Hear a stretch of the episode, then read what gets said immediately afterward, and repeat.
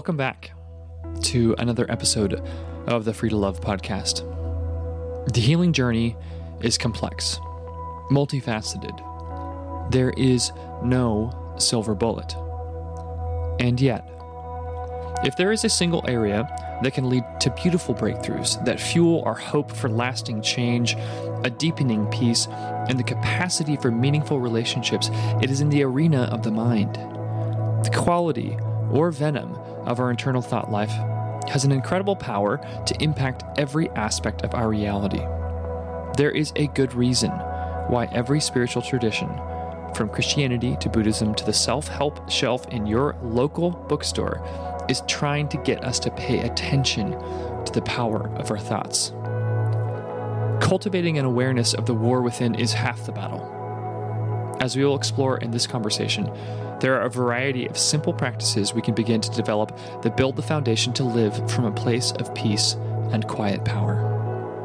May this week's conversation unveil some of the inner workings of your own mind and empower you to take the next step in your healing journey, naming the core false beliefs you may be carrying and identifying a set of practices that can begin to trade the lie for a life giving truth. Be well, my friends.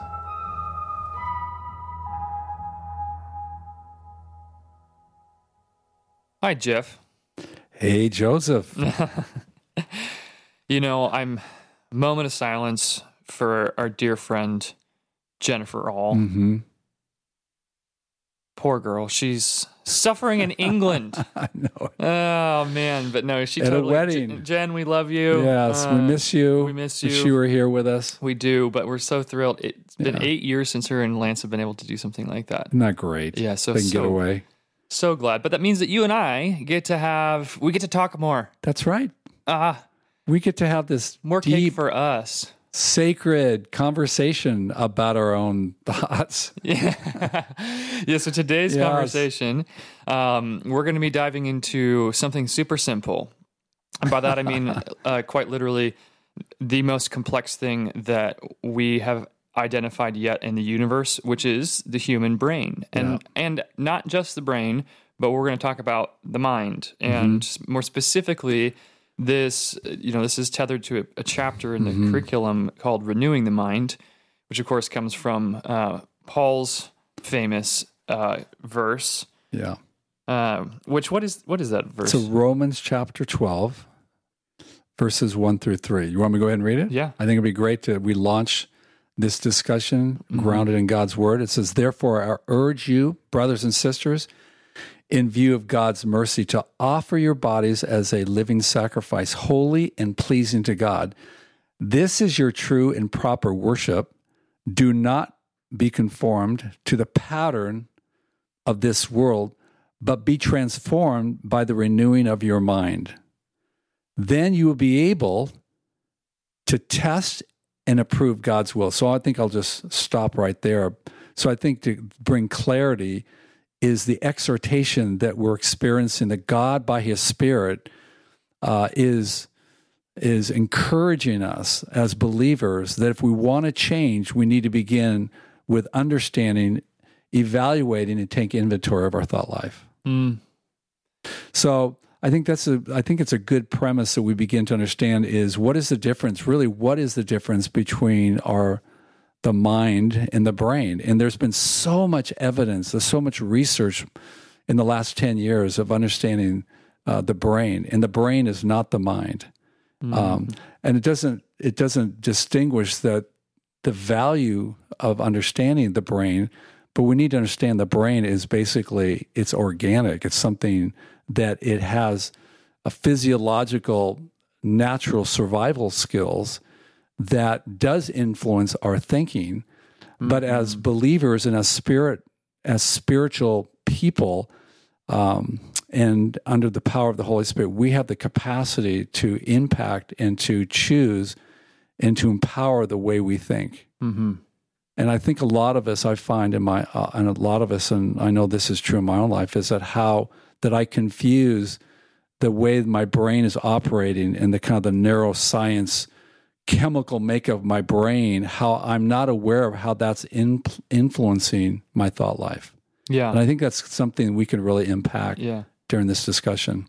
Yeah, I I completely agree, and I'm excited to go there with you. The distinction that you are drawing is a really important one. Let me try and use a metaphor to help people track, because uh, you just you covered a fair amount of ground there. When we talk about um, this, will this will work for people who are uh, familiar with technology, which is all of us at this point. Uh, when we talk about the brain, you're talking about that three pounds ish of gray matter that lives between your ears. Yeah. And as you said, it's an organ and it is it is biological, and uh, it is there's electrical impulses that are going between synapses which execute the functions that your brain needs to do, and there's multiple levels of the brain. There's the brain stem, and then there's these kind of increasing uh, layers uh, of complexity and you know so we've talked about we've talked about some of that you know we've you've heard us talk about uh, being amygdala hijacked well mm-hmm. that's a mm-hmm. brainstem function yeah. that's going on and it's got it's got basic skills or tasks that it's responsible for you know you don't ever think about breathing because your brain's just taking care of it that's right uh, just just like all sorts of other stuff now so it's helpful for us to think about when we're talking about the brain we're talking about hardware we're talking about your physical, like the, think of your computer. Uh, your computer that's sitting on your lap right now, Jeff, is a physical piece of technology. Now, the thing that's so that's the brain. The thing that's running in the brain is software. Mm. So that's the mind. Yeah. So computer requires software applications. So that's that's a, that's good. a metaphor good that I've heard. I've heard, used in the neuroscience space. Yeah. That you know, brain is hardware, mind is software. And so for us, uh, a lot of people don't ever think about that. I've never heard that, about that before. So when you use that term earlier about taking inventory of our thoughts, people, I, I know because I experienced this myself on my own journey. Like, what are you talking about? Taking an inventory of our thoughts, you know? Um, because most of us have identified ourselves with our thoughts. Yeah at a fundamental identity level. Mm-hmm. And that's the the massive mistake of the Enlightenment when Descartes says, "I, you know, I think, therefore I am." Wrong. uh, that's that's actually a disordered way. That's part of how we've we've elevated the primacy of the mind mm-hmm. in a lot of ways. So I just wanted to offer a different sort of metaphor for, for, to help people wrap their yeah. their mind around the distinction between brain and mind. Yeah.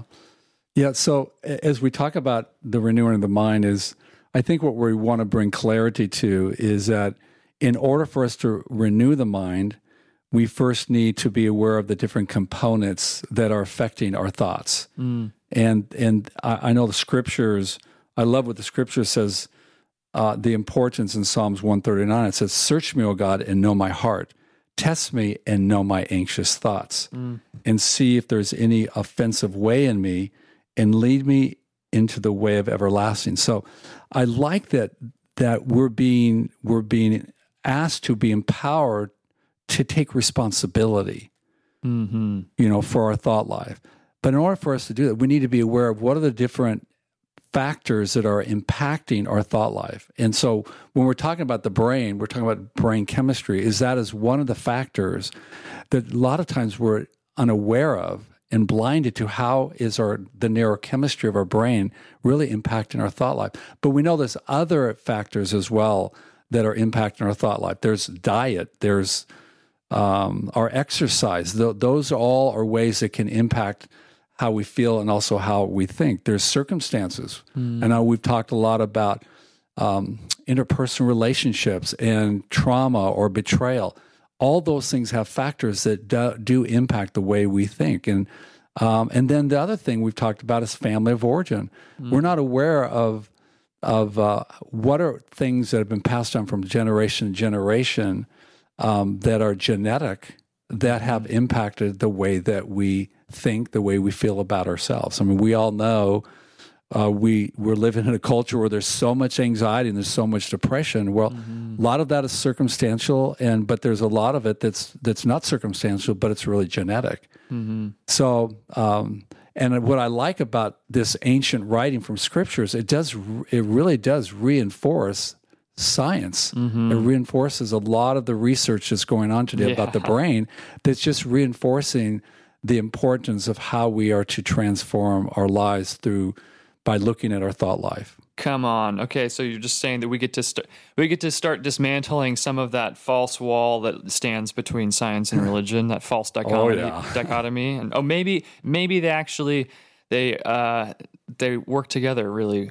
really well. I think so. You know, uh, we don't have time to unpack this here, and I'm not enough of an expert too. But I recently started rereading, revisiting a book called the uh, the Brain Gut Connection, and you mentioned diet is really important in this. We're going to spend most of our time talking about uh, the mind, the brain, thought life, but as we've begun on this season to use the language of you know some of the chemicals that are running through our, our bodies and our, our brains um, we talked about cortisol and we'll, we'll talk we've talked about adrenaline we talked about dopamine uh, we've talked about serotonin and if we haven't then well today we're going to talk about them uh, and i just want to do this little caveat which is you know diet is so important when, um, because that anxiety that you're talking about that's plaguing our, our culture right now. One of the biggest places it lives is the gut. And we feel it Mhm. in in our gut.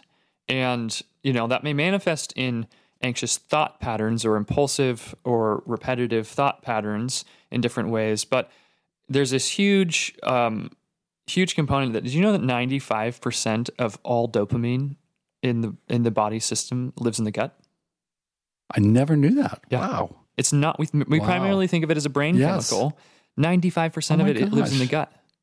You know, and so the vagus nerve that connects the the gut to the brain is this the superhighway that you know this part of how Mm. We are integrated um, as creatures who are fearfully and wonderfully and complexly made. That I mean, we're walking mysteries. There's more synapses in the brain. There's more connections in the brain than there are. Uh, you know known universes or stars or it's just it's the brain is the most complex thing that we Yeah. have ever encountered So what you're saying is that if we if we're not eating proper food, that is going to impact the level of energy or Yes. the the ability to experience joy yes or it, to be able to encounter a greater sense of positivity uh-huh in our life. if there's one thing i can encourage people to cut out of their diet it is sugar because it we are it's one of the biggest addictions that Yeah, our culture has right. it's baked into all that diet coke that you drink all the time or Corn syrup. corn syrup and everything. You know, it's the biggest. Uh, it's the biggest reason why cancer is such a you know Wow, an issue because it facilitates the, the conditions for cancer to grow. Yeah. Yeah. But but that's a, a bunny trail. So just shout out, think about your diet Yeah. uh, and explore more about that. But let's get back to the mind and renewing the Yeah. mind. And Jeff, uh, so how do we take us further into this process? Yeah. So what you know, as we're as we're identifying some of the components that impact, you know, we're really what we want to do is we want to encourage each other. We want to encourage our listeners to be become more aware, to be more aware and take inventory of your brain uh, to- or your your mind. And so one of the questions that we discuss in the skills classes is what are thoughts? When it talks about renewing your mind and be transformed by by your thought life is then what are thoughts? And some of the things we talk about are thoughts uh, are simply are words and ideas uh, that we tell ourselves. So it's interesting how we actually are having this inner dialog We're having an inner discussion that we're not even aware or attuned to the origin of these thoughts, to the dynamic of this this process of thinking. Thoughts are um, also it's what we call inner self talk. So how often are we are we aware that we're how we're having this inner dialogue about how we feel about ourselves, about whether we think about ourselves, uh, where we value or we devalue ourselves, and then the other thing is we don't realize is what where the origin of these thoughts, and I think this as to the awareness factor is that there's a whole other component which we haven't talked about when it comes to that impacts our thought life, and there's a spiritual component you know? And so understanding that at the very heart of renewing the mind is there's a spiritual battle going on. And and you know scriptures clearly talks about the importance of this spiritual battle that has its origin and has its beginning in the mind. Mm-hmm. So, uh, so understand. I think um, we need to be aware as we talk about our, and reflect on the, the thought process.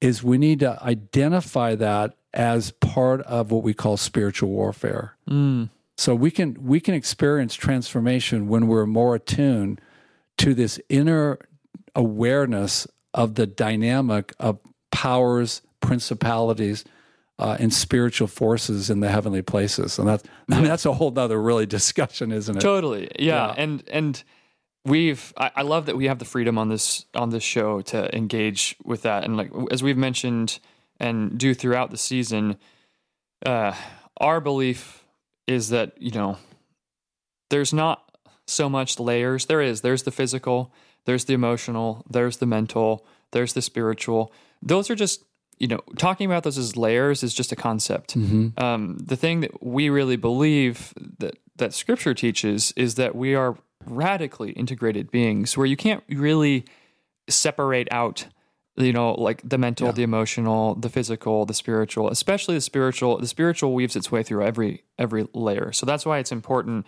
uh, that we have space to be able to use language like spiritual warfare and to acknowledge that, like, hey, we we we admit humbly that there's a uh, that what we know and can claim to know about this universe and what and life uh, there's an end there's an edge to it and there's stuff beyond. And uh, so i'm just i'm reframing that in some ways because i know some of our listeners will hear spiritual warfare language and they'll get triggered because they've connected that to fundamentalism. They've mm. connected that to really unbalanced, healthy, charismatic right. or Pentecostal expressions. And we just, I just want to to try and avoid saying, "Hey, we think this is uh, something we have to talk about. We think that there's it has weight, um, but."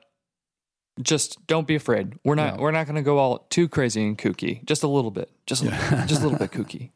Well, you know, I mean, the it, what we're really describing is clearly biblical truth, and so unfortunately, there has been it has there's been abuse in that whole area, and I think we've there's been an imbalance, as you said, of not really embracing the whole person. Yeah. Uh, so what we want to do is is create a, a sense of balance and create a healthy rhythm of understanding that that as we're talking about freedom the freedom to love and we're talking about transformation, it really begins in the mind.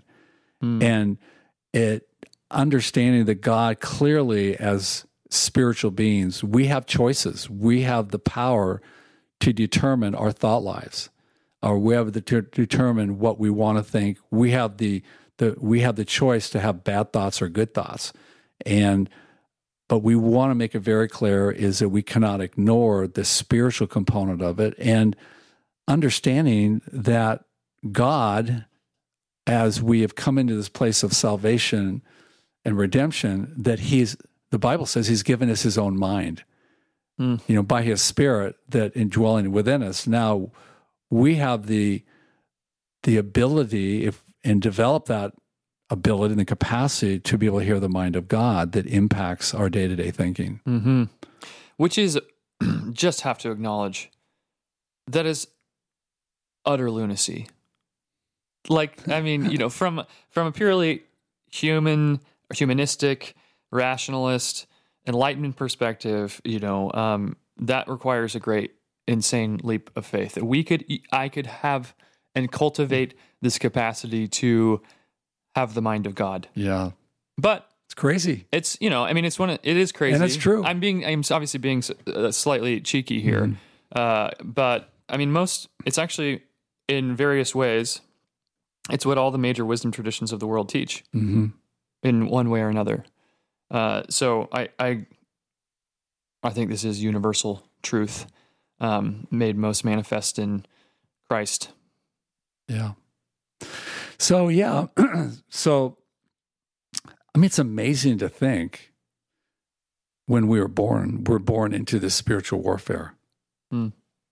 and so uh, part of maturation and growing up is to develop a greater sense of discernment of understanding mm, mm. what's going on in your thought life. Yeah, and we need to learn and practice the spiritual disciplines so we can slow down to begin to evaluate, to take inventory, and to, by God's Spirit, to be able to discern what's going on in our thought life. And so that's really what we want to encourage people to do. Uh, and and this is clearly identified in scriptures. I mean, Paul talks about this. Uh, he says in Second Corinthians chapter 10, we demolish arguments and every pretentious thought that sets itself up against the knowledge of God. And therefore, he, he tells us this we're to take every thought captive to make it obedient to Christ. That's pretty profound. I mean, I've read that over and over again. I don't know if I've been very good at that. Yeah. You know, It's super easy, Jeff. I Oh, yeah. I, I capture every single thought that I have. and it's not a matter of just memorizing that passage. No. It really is learning how. It really is learning to slow ourselves down, uh, to posture ourselves position by God's word through meditating and reflecting on His truth, and then the application of God's truth, of meditating on God's truth, that we be, begin to take it from our heads, from our minds into our hearts. And that's the journey of transformation. But it begins in the mind. It begins in, in that of we have to take responsibility for our thought life. You, so the seat of, and we believe, and this scripture I believe makes the case for as well that the the heart, um, and when you know in the original languages when when they're talking about that, um, I want to say splut splut so My there's a that's it's almost that's almost the Greek term. Um, but uh, the seat in the you know in the worldview of Scripture, the seat of human the human and human transformation is not the mind it is the heart it is the gut. Uh, that's where your deepest self lives to use that language. But the so the mind though plays think of it like this it plays goalkeeper or it plays uh, you know it's it's the thing that's defending the drawbridge Well, that's good. that gets Yeah, you down I like that that- illustration. That, gets you down Yeah. there. And so the reason why you're saying, hey, this is so important and that this process of transformation begins in the mind is because that's where most of us live most of the time, not That's even right. realizing that, hey, actually, you can begin to develop this awareness, this capacity to be aware of where your thoughts are coming Mm-hmm. from. And as you said, to mature into a capacity to discern whether or not they are good, true, noble, beautiful, lead to flourishing, or whether they're impulsive, destructive, negative, That's right. demonic, even. And as we develop this capacity to be able to do this, uh, well, what you will experience, and I guarantee, because you've experienced this, Jeff, I've experienced this, is that that drawbridge, like you get, you learn to get the knights out of the way that are guarding it. The drawbridge descends, and we can begin to move down into the heart.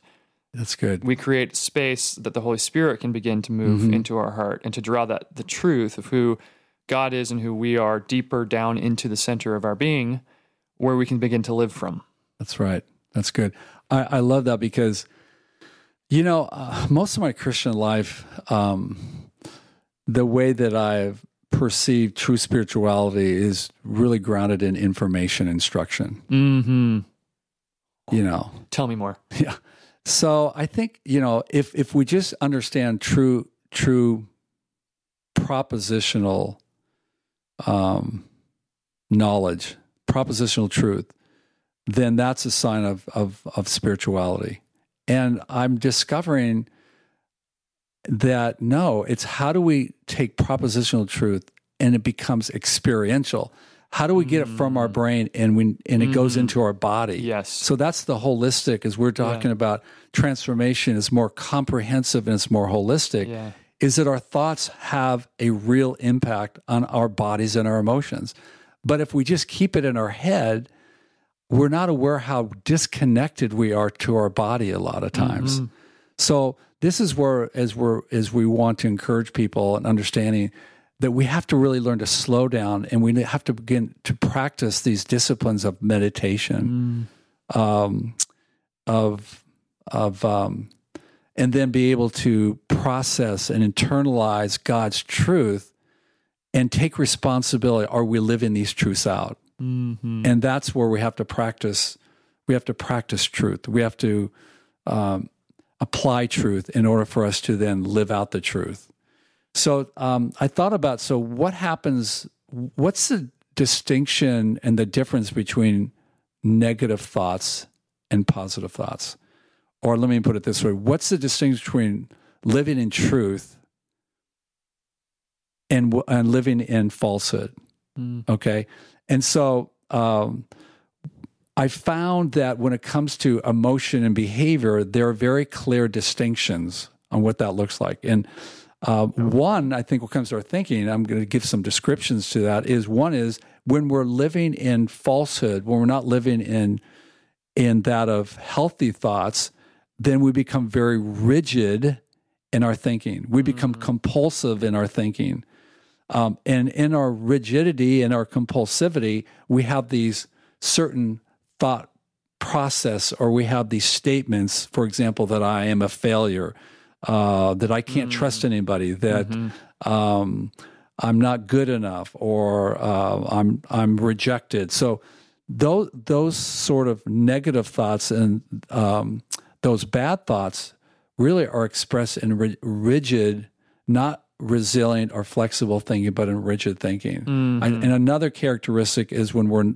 when we're operating out of unhealthy thoughts, is I think we become very judgmental. We look at our culture today when we're not operating out of truth, we're not operating out of God's love, and we're not understanding mm-hmm. that we're greatly loved and valued, and that God has forgiven us, and that we are chosen, and that we are loved.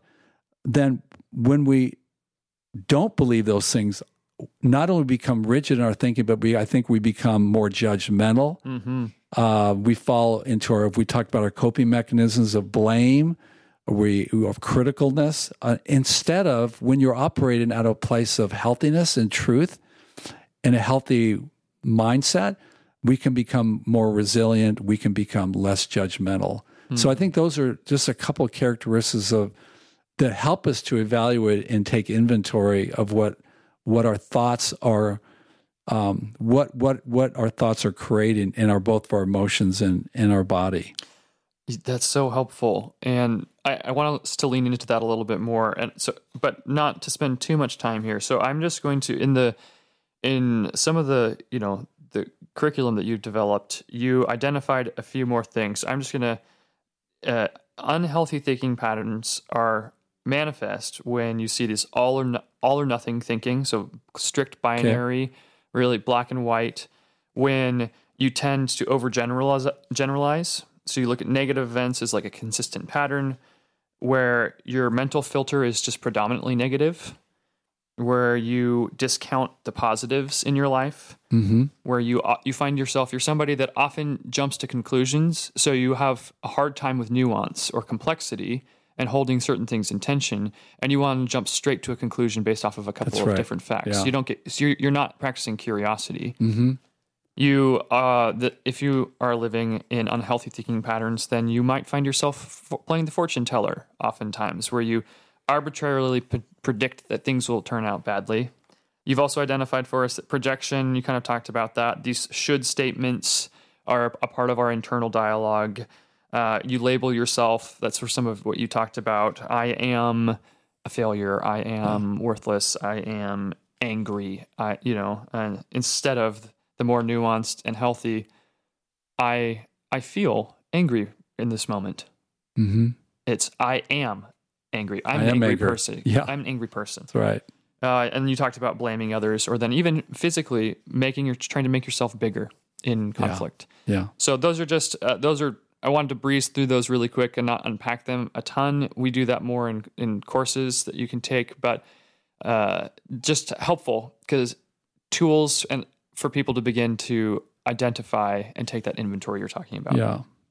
And I know, and, and to personalize this, is that de- depending upon our family of origin, and as we talk about the uh, the certain um, contributing factors that impact our thought life, is I know for me is because of my past experiences of betrayal or experiencing abandonment in my life, um, that how I've learned to compensate uh, with those wounds is try harder. Mm-hmm. And so, what does that look like in my thought life? Well, the trying harder and doing better and performing is what I did, we describe as the uh, the should statements.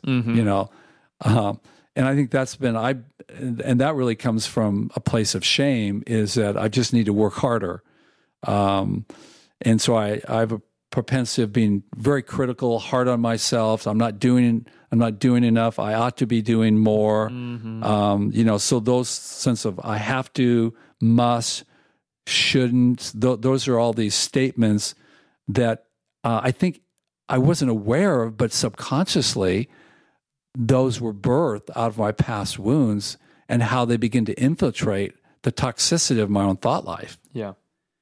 And and it, and that just becomes unfortunately that becomes a natural habit that's birthed out of my past pain that has now governed my thought life and th- these are the places that that open the open the window for for the uh, for the dark side Mm. that the enemy actually inhabits um, our negativity or inhabits lies hmm and uh, and you know even Paul Paul talks about the mindset on the flesh is death, mindset on the spirit is life. So understanding that maturity, as we're discussing this, is to become experts of our own thought process. That we need to we need to specialize in developing uh, an internal awareness and and then taking inventory of what does your thought like look like.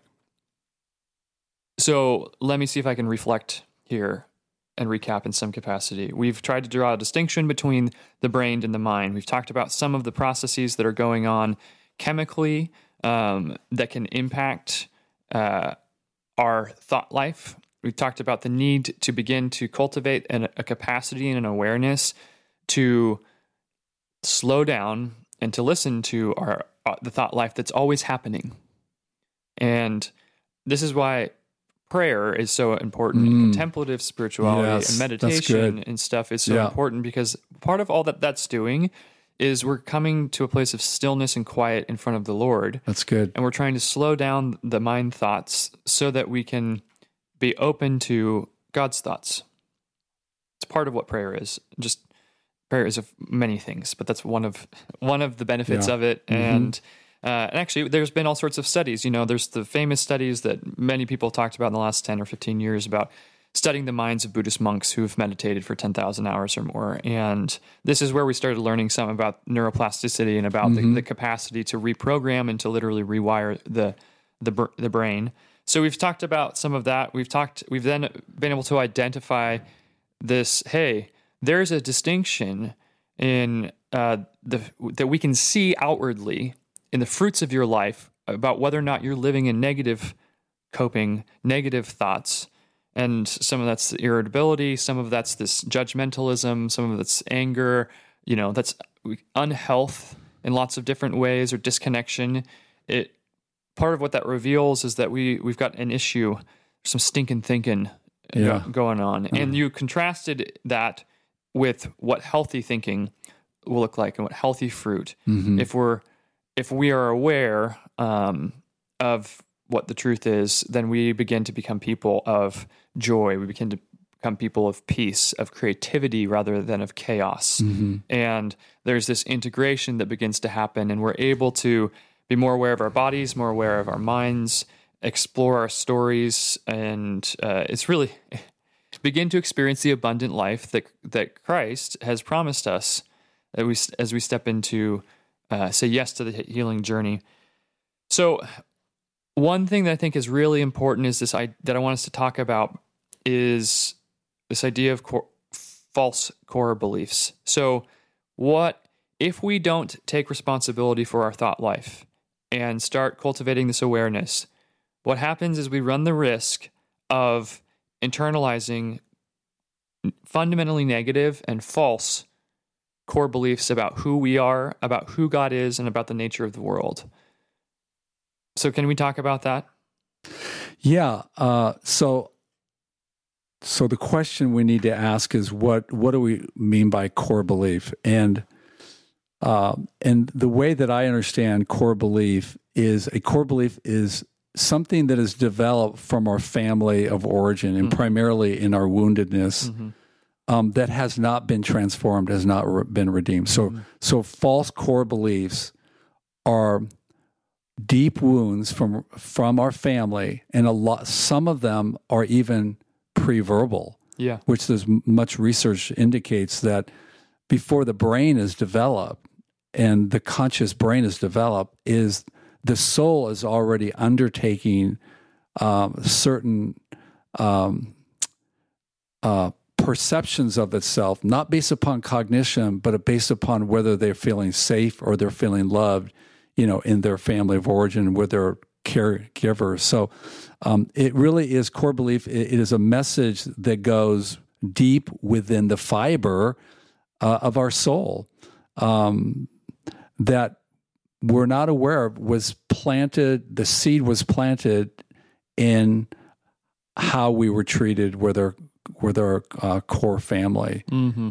And so what I what I really like about true spirituality in the grace of God is God truly God understands that a lot of our behavior, current behavior now, has its origin from not only genealogical uh, background, but also from family wounds. That He understands that. So there's so much grace, there's so much compassion that's given to us that a lot of times we don't give ourselves. We're really hard on ourselves because we don't understand where does this negativity come from? Why am I so angry? Uh, why am I struggling with anxiety? Why am I such a, uh, a negative person? Where does this come from? A lot of times we're not aware of it because a lot of those, either the abandonment, rejection, betrayal, those things have their origin at a young age. Mm-hmm. You know, there's a. Did you ever see the Pixar movie Inside Out?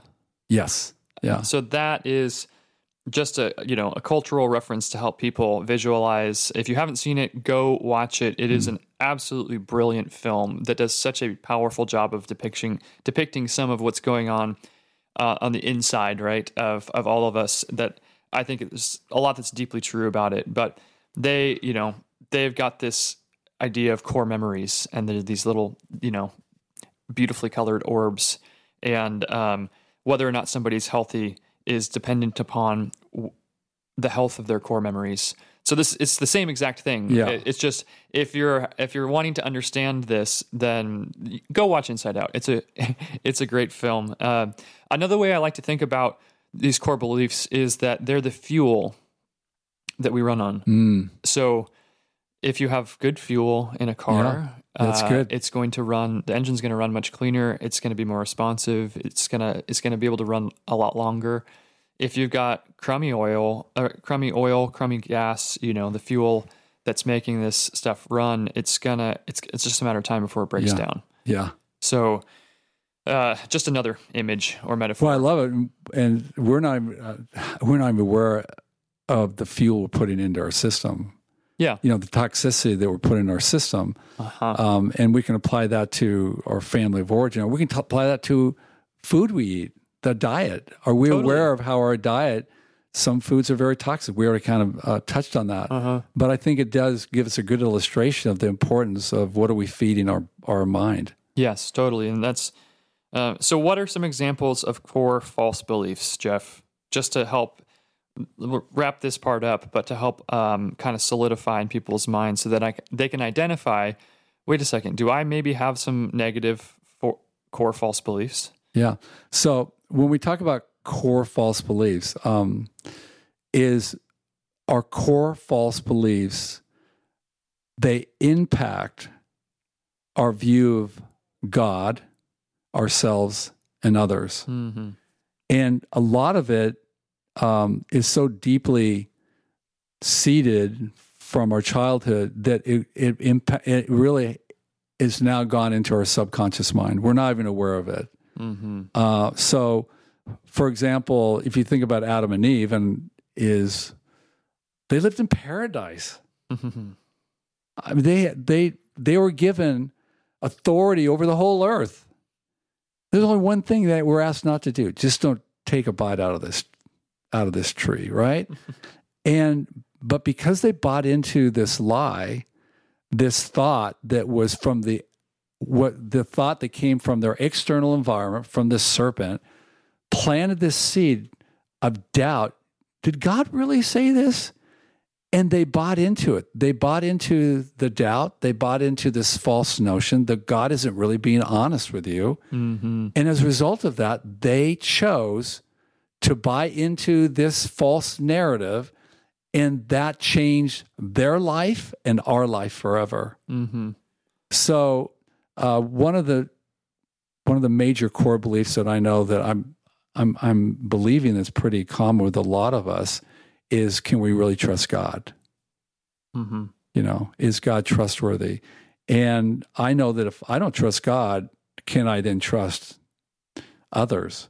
Can I Mhm. trust people? Yeah. So I think really when it comes to the anatomy of of our humanity and understanding the way that we're wired, the way that our we're created, the way we're we're thinking is that the essence of of healthy thinking is based upon um, is based upon our capacity of experiencing love as well as can and based upon trustworthiness and who can we trust. So so one of the major core beliefs for me is um, can I who can I trust? Mm. and I know, you know, because of my because of my past, um, even my own sins, but also the way I was treated, that my how that impacted my marriage was I'm not sure who can I trust, and if I can't trust anybody, I'm, then what's that going to look like in my marriage? Mm-hmm. And so then getting married to an amazing, loving, trustworthy woman, it blew her away when she saw me not trusting her, Yeah. when she saw me pulling away, or when I didn't feel safe. And she would say, What what are you talking about? I'm the safest person on the planet. Mm-hmm. And was I not a, what I wasn't aware of is that a lot of it I was transmitting or I was reenacting past wounds of of um, feeling unsafe, feeling insecure, of abandonment. I was projecting that in my relationship with Robin. So what was that doing in my thought life? Well, it was a core belief that you know what I can't trust anybody. All I'm I'm just I'm on my own in the Mhm. way that I'm living this life. Yeah. I love that you shared some of your own story there. And this is why, just to reinforce again, this is why story work is so important. You know, a lot of people, when they first start working uh, with us, they are like, why are we spending so much time talking about, you know, my childhood? Like, that's what's in the past is in the past. Yeah. And it's, well, uh, in some ways it is, in some ways it isn't. It's, uh, we're, car- we're carrying around this in our minds and our bodies. You know, there's this amazing book called The Body Keeps the Score Mhm. By Bessel van der Kolk, and it ta- explores the issue of trauma. And that's we're not having a conversation about trauma. We have an amazing conversation with Jen about that um, later in the season. But so if you want to learn more about that, go listen to the trauma episodes. They're excellent.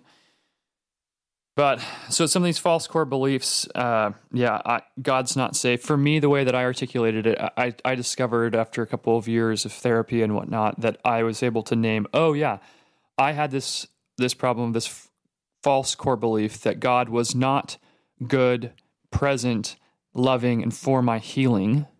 He was far off, distant, angry, and disappointed.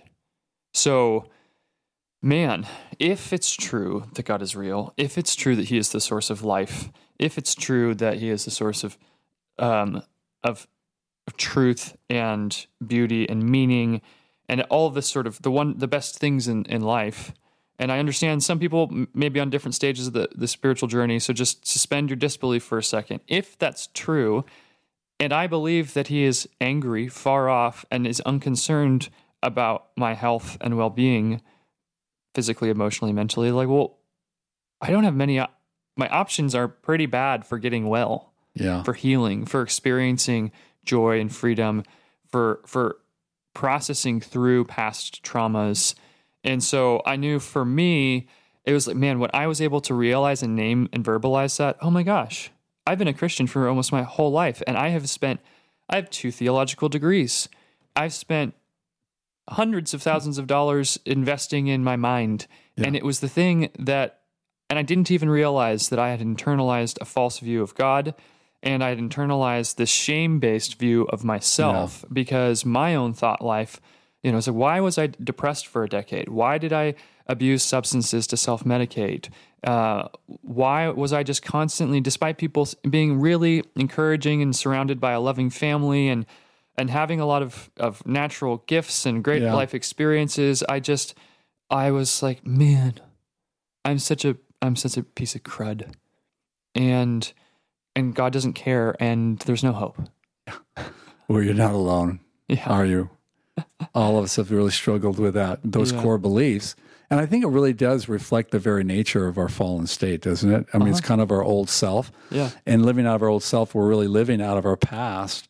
And we're being, we're really, you know, the past is no longer the past.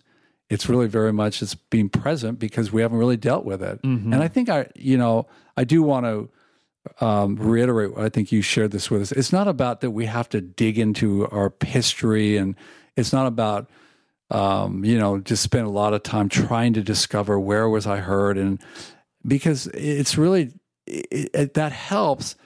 But what God really wants us to do is discover the truth of who we really are, and it helps to understand the truth of how God sees us and who we really are when we understand where do those lies come from. Mm-hmm. So we're not spending all this time just wanting to do psychoanalytical, Right. you know, deep dive. But what we want to understand is that is part of the spiritual warfare is that if you cannot identify your lies, then you're then you're never going to really get out of it. And so part part of the journey of renewing renewing your mind, as Paul talks about, um, it, it, really has its origin in what Jesus says about freedom. Yeah. And so we go back to the That's we go back to the word of Christ is that he said if you want to be set free, if you want to experience liberty, he says in John chapter 8, if you abide in my word, he says then or hold fast to my teachings and live in accordance with them and you then are truly that's a that's an indicator that you're truly my disciple if you abide in my word and you will know the truth and the truth will set you free. So as we as we've been defining briefly what the mind is as we've been discussing what thoughts are um, it's it's important that we need to understand what is the solution? How do we deal with negative destructive core beliefs? And and how do we then get out of negative thoughts? And uh, well we, we need to identify we need to understand that we have habitual negative thinking and how do we get out of it? And i think this is it really begins and this is what you, you know we've been discussing this in the class in our men's skills classes and our marriage skills classes that we we first have to we have to first identify what is truth. Mm-hmm. We have to we have to understand that the truth is going to combat the lies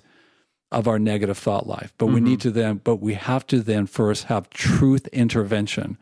We need to abide in the truth, we need to meditate on the truth, we need to apply the truth, we need to walk in truth, and that's what we call truth intervention. So mm. that's really the first step as we move as we move into a place of healing, of transformation, of restoration, uh, that we first need to understand what truth is, and we need that truth uh, to be intervened into our thought life.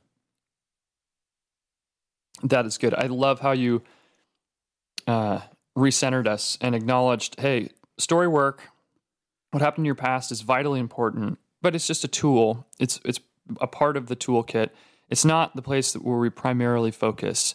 This isn't about navel gazing on a couch and just constantly f- feeling victim to the the wounds that we experienced in the past. It's it's only useful insofar as it helps us accept the fact that we need to live and focus and meditate on the truth, not on past pains and hurts. Yeah. It's helpful to identify those places where we were wounded, in part so that we can forgive the people who have wronged us so we can be free.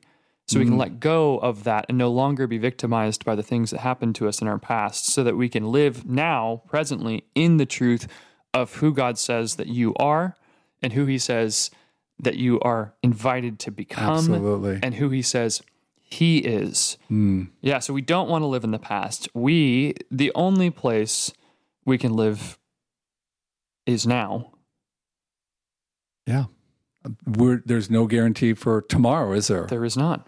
And we're delusional if we're always living in our past. The past is the past. Mm-hmm. But in the moment, and this is what's so beautiful about living in this amazing place of spirituality, of living in the presence of God, is at this moment, we have the ability to experience his presence. Mm-hmm. And how do we experience his presence is we need to abide in his word. We need to meditate on his word. We, we need to practice uh, the presence of God by contemplating and agreeing and affirming and, and agreeing, uh, making agreements with God's truth. And that becomes the vehicle of the presence of God in our life. Mm-hmm. So not only do we need to, you know, we need truth intervention, but we need truth repetition. Right. Which is where we get to spiritual practices. That's right. Because what I want to clarify here is that we're not, you know, I think I can hear some people saying, okay, Joseph and Jeff, I've been tracking with you guys for a bit. Uh, some of this is, you guys are kooky, but okay. I, I this, this is maybe starting to make some sense. And I, I, I see that in my own life, or I see that at work in somebody else's life that I'm, I'm close. And yet you're telling me that the mind is the problem and the mind is the solution. And like, we got to be careful, you know. So, what you're bringing us to is this space of saying, hey, when we talk about living in the truth and abiding in the word and whatnot, what we don't just mean is that rote intellectual repetition of memorizing just read your Bible at the same time. This, you know, like memorize the whole thing. Memorization is key. That's what's just one practice. Uh, that's one methodology for getting the truth into us, at down through the mind into the heart. Yeah. You know, um, and we won't go into it here, but there's so many rich resources out there. We could link to some of them in the show notes. But when we, uh, you know, prayer is another way to practice truth.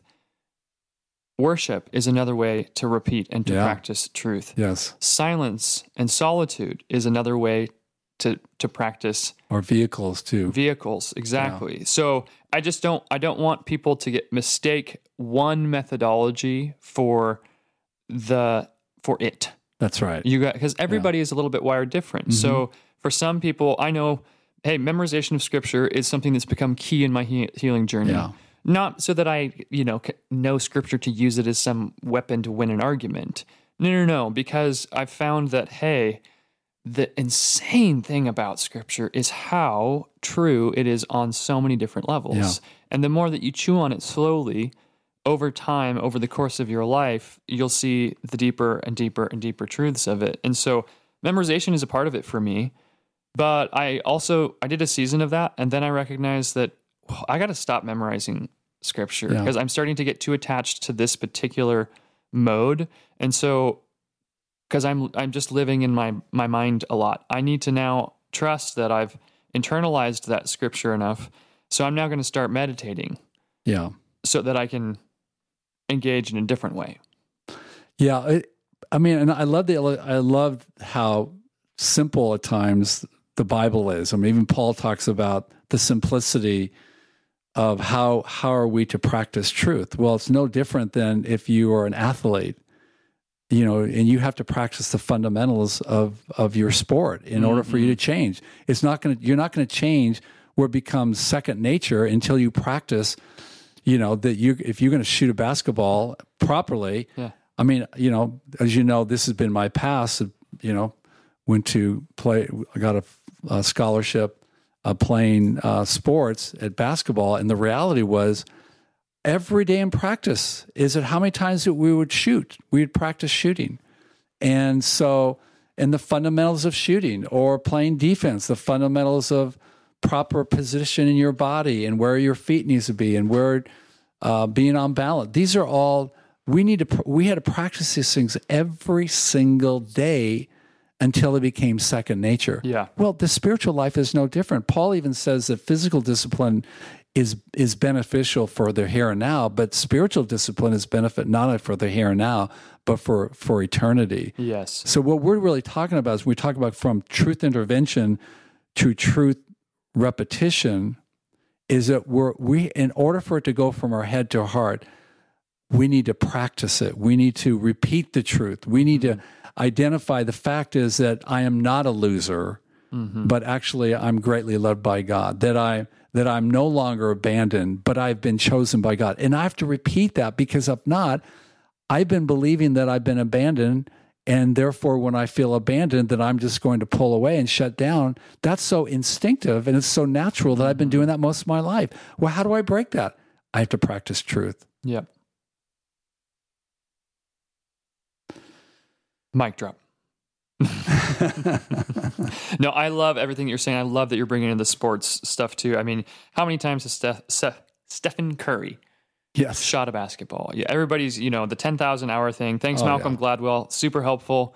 You know, uh, we got we. It's this is not about religiosity because in the spiritual space, that's where a lot of people with religious trauma. Um, they'll they're like, well, you're just talking about a dead religion. You're you're saying I need to do things. This is a this is a, a heretical gospel. You know, it's all it's by grace alone that we're changed and transformed, Jeff. So talk to me about that that tension that you know um, that exists. It's real. Certain people will hear what you're saying and say, "Dude, that's no, that's that's wrong." Yeah, yeah. No, that's a that's a great question because uh, for many years early on in my Christian life, that I I thought that my sense of value and worth was dependent upon my behavior. So if I just did these things, if I prayed more, if I read the Bible more, then God is going to love me more. Yeah. So it, it's interesting that that I think the deception in in the spiritual world, which is really has its origin in lies, is that if I want God to love me, then I need to be able to practice these spiritual disciplines. That's the antithesis of the gospel. Is that actually by practicing these spiritual disciplines, it reinforces the fact that I am loved. In fact, the spiritual disciplines and behavior are merely uh, creating space and making decisions and choices that are given God the opportunity to come reinforce in me that I'm greatly loved, that I'm highly chosen, that I'm deeply blessed. So again, we in our fleshly thinking is that we attach our value to our behavior as opposed to our behavior is merely a is a tool that allows us to reinforce the fact of how much we're loved by God. Mm-hmm. So, which really then I think the the reality is when is we talk about truth, we talk about truth intervention, which then the next pro- step of the process is truth repetition. In other words, we love because God first loved us. Mm-hmm. So understand the origin of truth that we're loved is because that God loves us, not because we love Him. And then the third, I think the the third component of truth is then we need to apply truth, and that's where the obedience comes in. Mm. So we're we're going to live out of our truth. Now we're not going to behave in order to establish truth. Mm-hmm.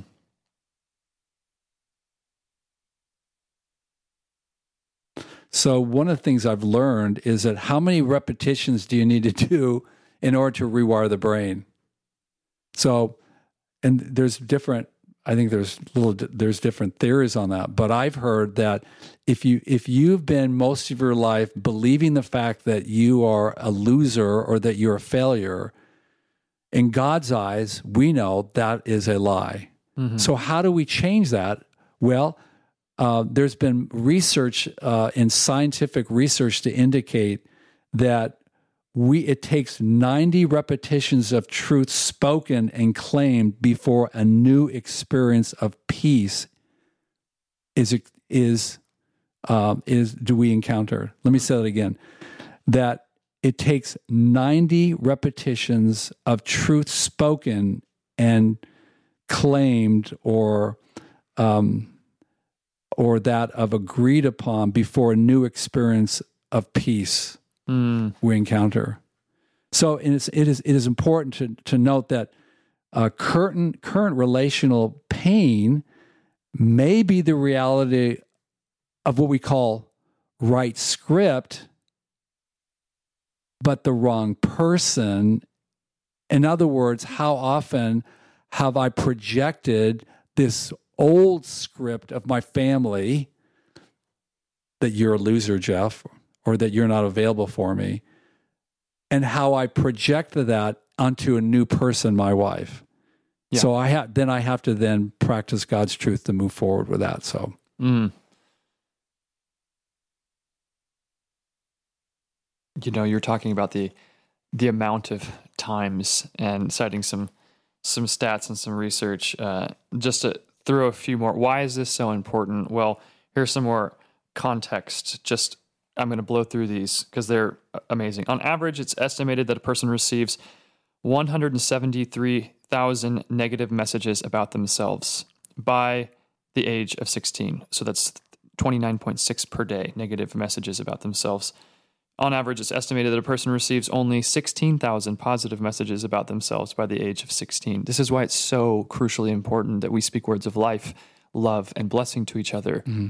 You, we, we need to get over the fact that this feels awkward and vulnerable. We need to be affirming one another, calling out the, the gifts, the, the, the strengths, the uniqueness in one another, building each other up verbally because Yeah. the, those numbers are so uh, 16,000 versus 173,000.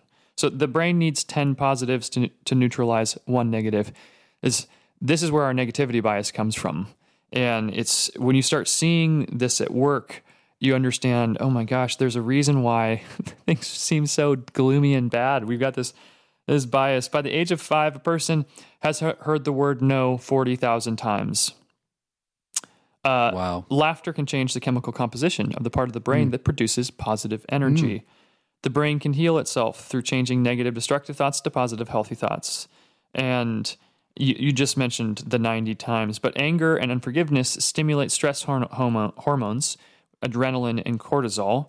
And elevated levels of that in us lead to burnout, lead to organ Yeah. failure, le- le- lead to heart disease, Yeah. le- lead to cognitive decline. If we live with these chemicals, which have beautiful functions, Mm-hmm. but if we live there, so if we're not grounded in truth or peace, but we're stuck in our pain, it it literally is killing us. Yeah. It's causing us Literally. to break down. Our Yeah. body, your mind, and your body Yeah. starts to starts to decay. But on the other side, forgiveness and happiness Mm. stimulate emotional bonding hormones like oxytocin.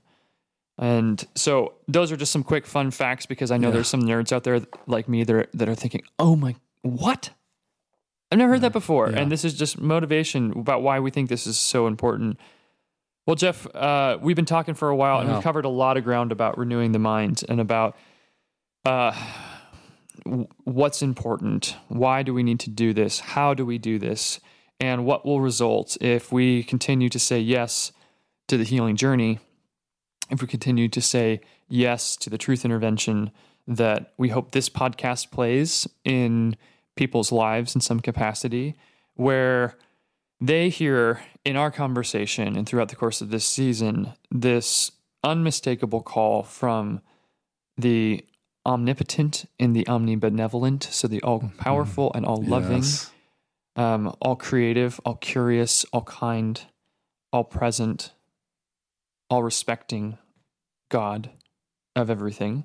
They'll hear his call saying, Hey, come to me, you who are weary and heavy laden, and I will give you Yeah. rest. Take on me my yoke. My burden is easy and my yoke is Mhm. light.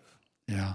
And man, I just hope that we, as a, and by we, I mean as Christians and the church, we can just get out of the way. That we can we can let go of a bunch of the things, concepts, language, um, programs that are no longer serving people Yeah. no longer introducing them to the lived experience of God's love. And because, man, you and I have seen it. We've been Yeah. in the room as we've watched this stuff click in people's minds and heart. And we've seen, as we've walked th- with groups, amazing transformation. I mean, that's my story. That's your Yeah. story. It's, and it's, it's one that ultimately, you know, we play an important role in, you know, responsibility is is it it's not going to happen it's not just going to happen to you You know, it's not uh, God doesn't just wave a magic wand and Yeah. everything is immediately totally fixed. He's capable of profound, miraculous transformation, but we gotta we gotta say yes, Jeff. So Yeah. I hope today's conversation is an invitation that some people will say yes to and say okay. And Yeah. and if they want to find out more, then you, they can email us. Um, and they can connect with us on Instagram, and we can help them get plugged into some additional resources that can Yeah. help you on that healing journey. Whether that's just all sorts of great books have been written about this stuff. You know, this isn't isn't anything totally brand new. We're Mm-hmm. just we're synthesizing from a, a lot of different fields and a lot of really amazing thinkers and a lot of great research and and obviously you know our sacred Yeah. book the the holy the holy Bible. So. Thanks so much for the conversation, Jeff. And Mm. Do you have any, any closing thoughts? Yeah. And I just want to reinforce what you just said a minute ago and the importance of of a covenantal sacred community.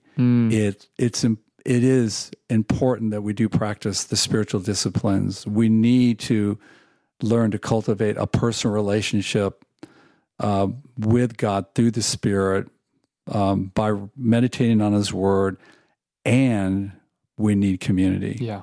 Yeah. We need people that we need people in our lives who a grace filled environment, community that that will help us to reinforce who we really are and how God really sees us and to speak truth into each other's lives. And I know we've we've been so blessed, you know, Joseph, you and I have been working for a couple of years now, working together and mm-hmm. investing in men's lives and to be in that sacred place of confidentiality that we we can help people where they feel safe for guys to feel safe that we can speak into their lives and speak God's truth Yeah. and when they're believing or they're thinking lies like we all do at times that we can exhort encourage and to reinforce how much God loves how much God loves us so that's that's what I want to encourage um, listeners is that is that yes we need to spend more time we need to spend a time to we meditate on God's word and we need God's community Mm-hmm. Yeah, you can't do it alone. You are not alone, and you can't do it alone. yeah Listening to a podcast is not participating in community. You know, listening to a podcast is primarily informational. You are an observer to a conversation Jeff and I are having in the context of community. Because we live together, we work together. Well, not live together. You got your own house. I got my own house, but you know what I mean. So I, I think that's such a great point to Yeah. end on. You know, and if you, if you are lonely, if you feel isolated and alone, please, please reach out. Um, and we'd love to do whatever we can. You know, we're limited, but we'd love to do whatever we can to help you get connected to community so that your healing journey can be catalyzed and you can start experiencing the truth of God's love and stepping into the fullness of who you were created to be. hmm So, amen amen. thanks Joseph Thanks, Jeff. Thanks for listening to today's episode.